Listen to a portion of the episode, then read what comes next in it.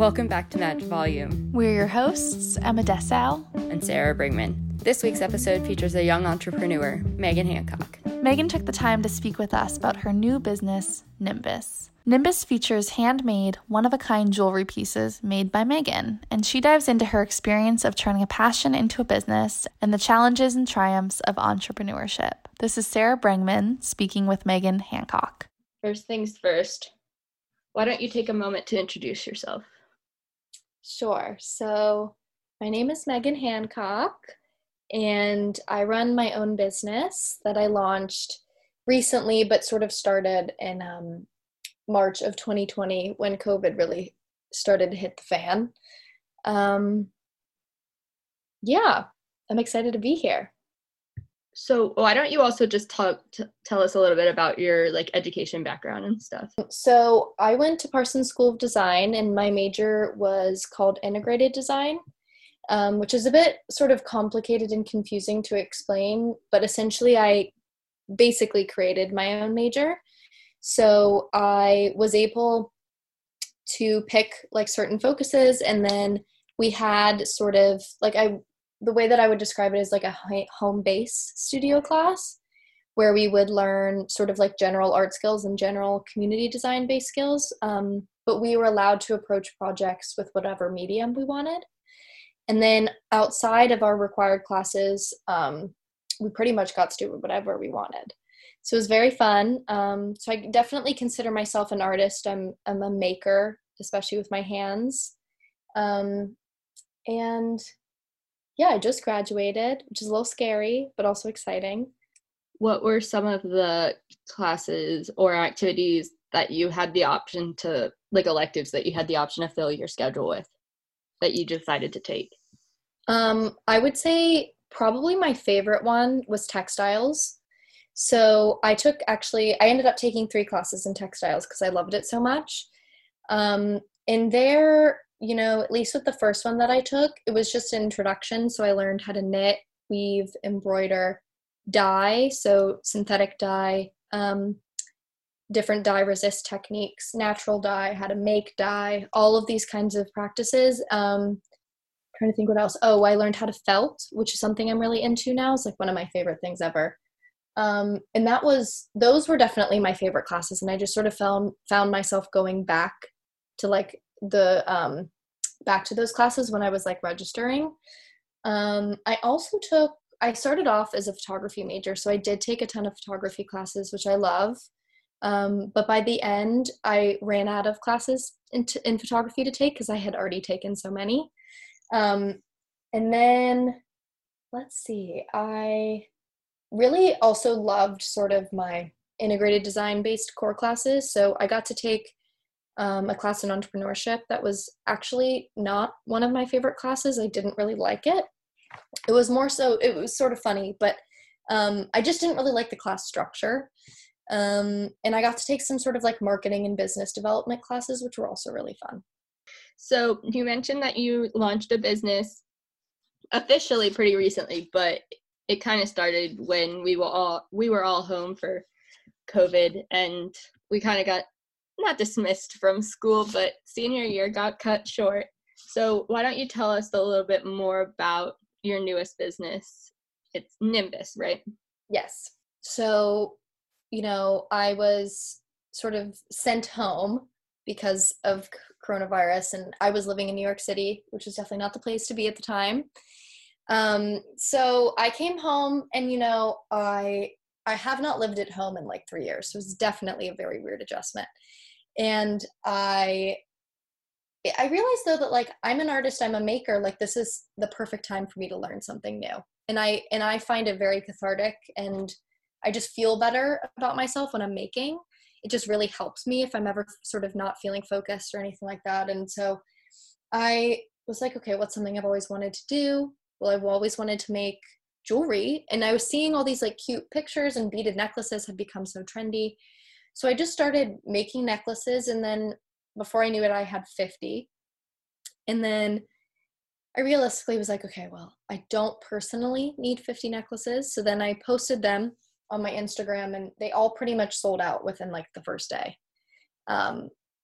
So from there, and I've always sort of wanted to run my own business. I just never really knew what I would be doing. And I was like, well, I would kind of be a fool if I didn't turn this into something, because there's something here to be done and like to tap into. And I think too, I'm really passionate about cutting down on our personal waste and our impact on the earth. And I think I'm not here to say that, you know, we can't buy things, because for a lot of us, that gives us joy. And for a lot of us, like, we're into fashion, that's a hobby, you know? And so I'm not here to say like, you can never buy something, but I think if you are just more conscious about where you're putting your money, I think that's really important. So I think, you know, as a consumer and a producer, I need to sort of take that into account too. So that's why I really wanted to launch a business in which everything was handmade. Nothing, you know, nothing was made in China. Nothing was made in a way where the workers were being not paid fairly or treated poorly. And so I make everything, which I have to admit it can be strenuous at times. But I think that that's so cool in a way too. You know, everything is made to order, so I don't keep inventory. Everything is made for that customer. And it's been really fun. And, you know, I think I also get the feeling as if I'm somewhat making a difference, even just a little bit.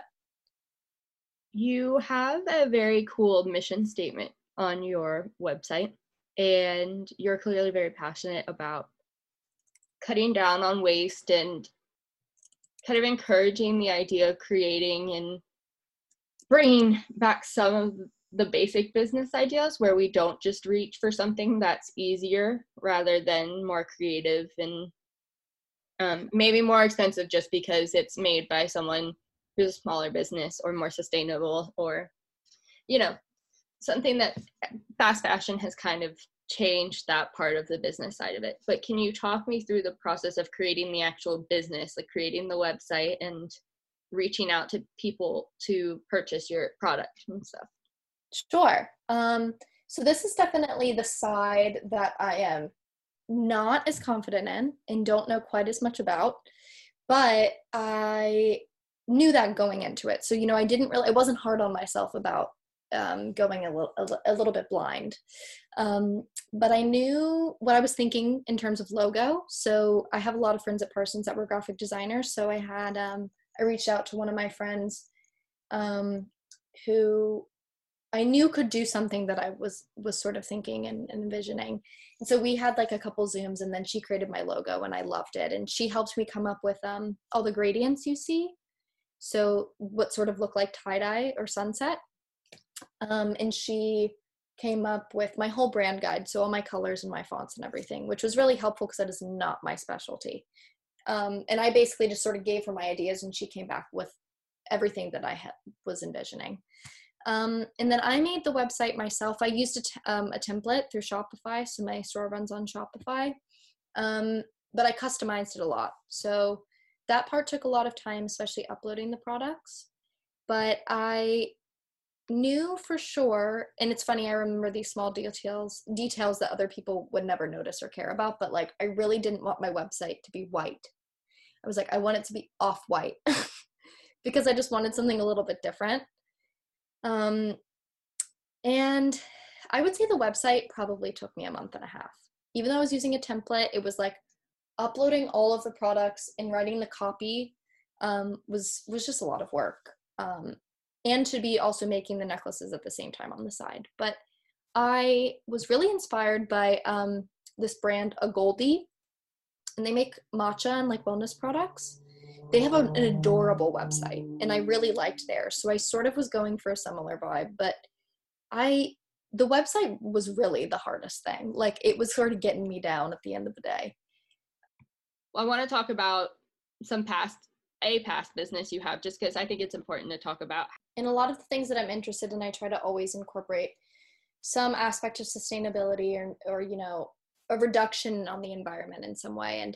And I think one of the best ways to do that is to buy secondhand clothing. And so I have been buying secondhand clothing for about 4 years now. I really didn't think much of it until I moved to New York City. And then, you know, the cool thing to do was to wear thrifted and vintage clothing, which now that trend has seeped all over the country, which is fantastic. But in the beginning, it was sort of like right when, at least when I remember it, it's kind of funny, it was right when like film started to be trendy again. And it was so funny because I had like applied to Parsons, got in for photography, was doing film photography, and then like film photography became this like trendy thing. And then with that, I noticed that vintage became really interesting too. And there's this whole aspect of nostalgia, but nostalgia can also be very environmentally friendly. So I have really always kind of, since I got into vintage, have always been interested in running my own vintage company in some way. And so I launched an online vintage tour about, I think, 2 years ago. So I was a sophomore at Parsons, and I sourced all the clothing myself. I made the website myself. It also ran on Shopify, and I took all the product images, and, you know, I think it just, well, I'll explain. It really just didn't work out. In the entire time I had it, I only got 2 orders. And it was, I will be honest, it was really disheartening. You know, it was something that I really liked, and everybody around me was like, this is so cool. Like, I love vintage clothes, you know, but I never really could figure out why I didn't get any orders.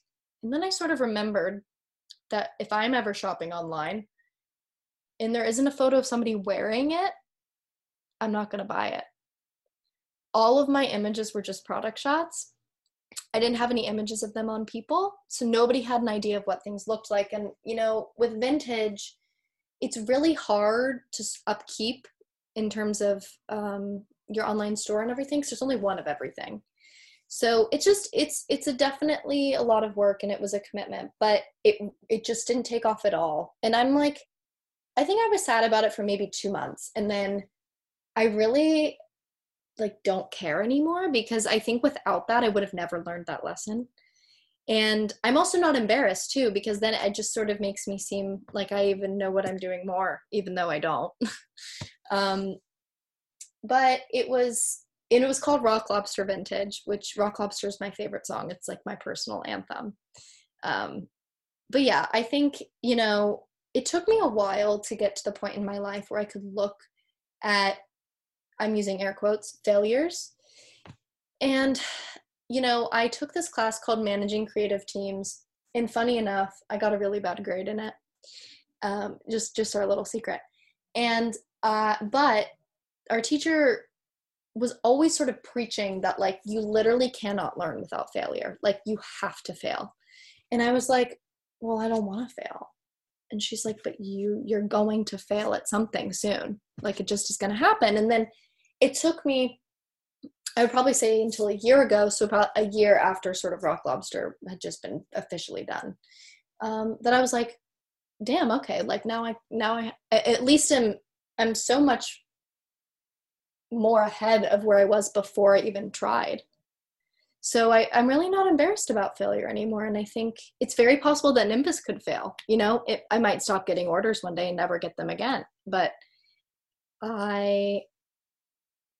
I think too, just because it's something I'm passionate about, I'm willing to put myself out there and risk it. It's clearly, like, you hadn't talked about why you liked textiles and jewelry, and that it's something about making things with your hands that's like relaxing, calming, kind of therapeutic. But what drives your creativity, your general creativity? What drives your passion, you think? This is going to sound sort of cheesy, but I think I was sort of born to be an artist in some ways. I think that the way in which my brain works, the best way for me to approach problems is with art. And so I think, you know, I've always been very visual, and I've had a lot of other interests other than art. I'm not saying I've always done it. I'm just saying I think I was always, there was the potential. But, you know, it's funny. I don't know how I would describe my creative process, because I don't know it, because I don't see it. And it's sort of ingrained in me. But I think that, you know, there's things that I notice about myself sometimes, and they're sort of funny. Like, I work best at night. My creativity comes at night, and I am better with doing all the business stuff during the day. So I make at night and I run the business during the day.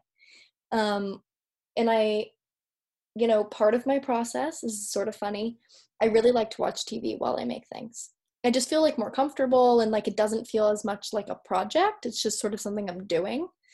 But I think too, like I think I will actually go crazy if I don't make something. You know, I think partially too, just because I've been in art school for 4 years, or I was in art school for 4 years, like I just was making and churning out art, which I don't think is the best way to, you know, teach creativity, because you can't really, but I think now it's so habitual that I can't stop. But at the same time, you know, I feel like I always have to have a project of some sort. I'm sort of one of those people that just has lots of projects at once. But yeah. It sounds like it's not as much as, you know, that there's one thing driving a project, that it's kind of just you. That's kind of just part of it. I think too, I guess, okay, I have a pretty, I guess a more solidified answer for you. I would hope that something that I make can make somebody else feel something. So when it comes to, you know, more sort of product, by that I mean like the things that I'm selling, like necklaces and tank tops, or if it be vintage, you know, with that I would hope that I can like make somebody feel beautiful, or make somebody smile, or make somebody feel comfortable. And I think that differs though from my fine artwork. Like I think for my fine artwork, I really want to make them like feel, you know, like whether it be sad or emotional or any sort of thing like that. But I would like somebody to find something in themselves through my work. You know, I think it is some type of connection. So I think a good question to ask is, what has been one of the biggest trials or lessons in your recent Nimbus venture? Trials, I think I would say trying to do everything at once. It's very hard. You know, I think too, I love that I run this entirely by myself, and I think I'm very proud of myself for that, for being able to do all of that. But at the same time, there, you know, I can feel spread too thin. But it's kind of funny because the person making me feel that way is myself. You know, I don't have somebody above me being like, you have to get this done. But instead, when it comes from inside, I think in a way it strikes you differently. You know, when it's like you're on the line in a different way. And I think in terms of lessons, I think, you know, I also, and this is sort of related to Nimbus, but also related to the last few months, is like, I can't please everyone, you know, and I think the hard part with that is, I've noticed too, when you start sort of running your own business, like people think that they just want pieces of you in some way. You know, it's funny how people will be like, oh, like, can I buy this necklace for $10? And I'm like, no, it's $50. Like, you can't do that. And just because you're my friend doesn't mean I'm just gonna like give you stuff, you know, like, and so I think it's, and I haven't had that happen that often, but there are times when I don't think people realize that like it hurts my feelings and it can be quite rude. So I have to sort of, I guess my lesson is like, I can't please everybody, and that's okay. I have to come to terms with that. But at the same time, I can still be courteous. So there is a fine line of balance of like me being sort of boss, but also being Megan. It's hard, you know, especially if like somebody buying something from me knows me. I have to, where do I like, do I put my Nimbus shoes on, or do I put my Megan shoes on? I don't know. It's hard. So what do you hope Nimbus looks like in the future? I think I'll give you what I want and then what I think might happen. Okay. I want to continue it for as long as like it has life.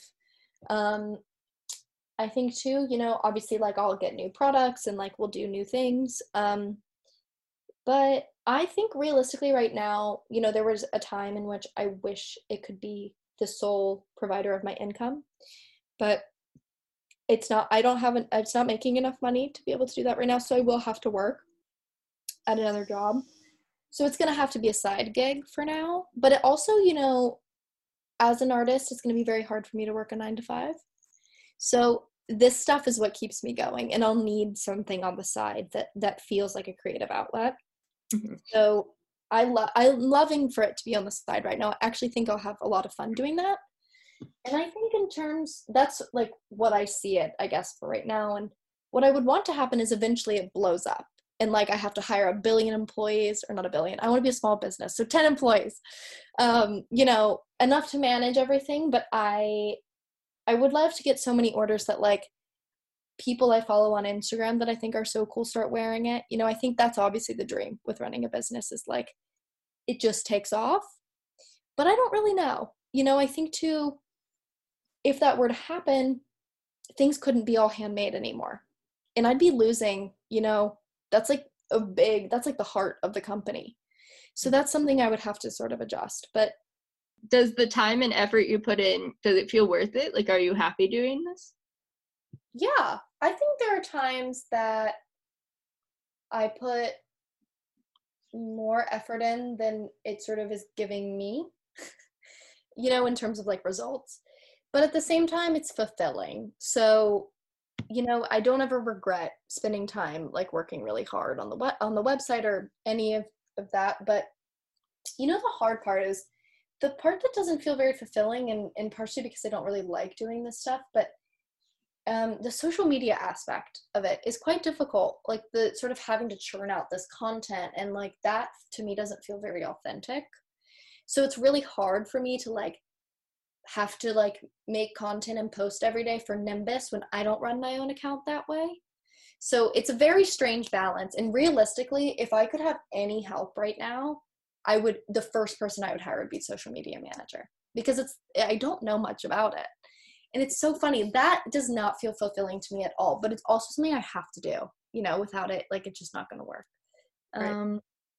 But I also don't see that, like, the work I'm putting into social media feels reciprocated in any way. But, I mean, it's all part of this, like, large web of interconnectivity. Right. So it's a necessary evil, almost. Sort of, yeah. Not even an evil, like, it's not that you have anything against it. It's just... I think it's just because I don't really like it. It's just something that's not, it's not the part of the business that you're passionate about. Correct. This is kind of our question that we ask everybody who comes on, and it'll be kind of the second to last thing, but it's, what is one question you wish people would ask themselves more often? I think I wish people would take a moment to think about all of the waste they create, because it's so true. You know, we, and I'm guilty of it too, but you know, we have so much waste, and I think people don't understand that like their consumerism has consequences, and you know, the food that they buy can have consequences, and I just don't think that people care enough to be informed. And so I wish that people would take the time to be like, hey, I actually really want to learn more about this. And then if they don't end up like eating less meat, for example, then like, okay, but like they should, but like at least they learned. So I just wish people were more conscious. And I think that they really ask themselves questions like, do I really realize the impact that I'm making? So last thing before we sign off is, if there's anything you want to say or you feel like we didn't cover, your time. I think, and this is kind of funny, this is like my message sort of to myself, but also to the listeners who may be interested in starting a business or who already do. But I think if you're going into a business, especially one that you create where you're either taking your hobby or taking something you're really passionate about and creating, you're making it your job, you gotta learn how to separate things, you know, because it's hard. Every day I wake up and I'm like, I just want to work on Nimbus stuff all day, but I have to realize that like I'm gonna get burnt out. So I think time management is very important. That applies to literally everything. But I think too, just be careful. You know, I think you don't want your work to feel like work if you're going into something you're passionate about, and you also don't want to like lose that spark for the thing that you're working on, because sometimes I notice that happening to me, and not in a way that's detrimental, but you know, I'm like I don't really want to make a necklace right now, you know. But I think if I'm feeling that way, I'll be like, okay, then in 30 minutes. You know, I think you can't push it, but also you have to set boundaries. That was Megan Hancock with Sarah Bringman. Thank you again to Megan for taking the time to speak with us about Nimbus. You can check out Megan's business on Instagram at nimbus.nyc and shop all of her products on her website, nimbusnyc.com. As always, Match Volume is a production of USC Annenberg Media from the Annenberg School of Communication and Journalism. For all things Match Volume, check out @MatchVolumePodcast on Instagram and listen to past episodes on Apple Podcasts, Spotify, and the USC Annenberg Media website. I'm Sarah Bringman. I'm Emma Dessau. See you next week.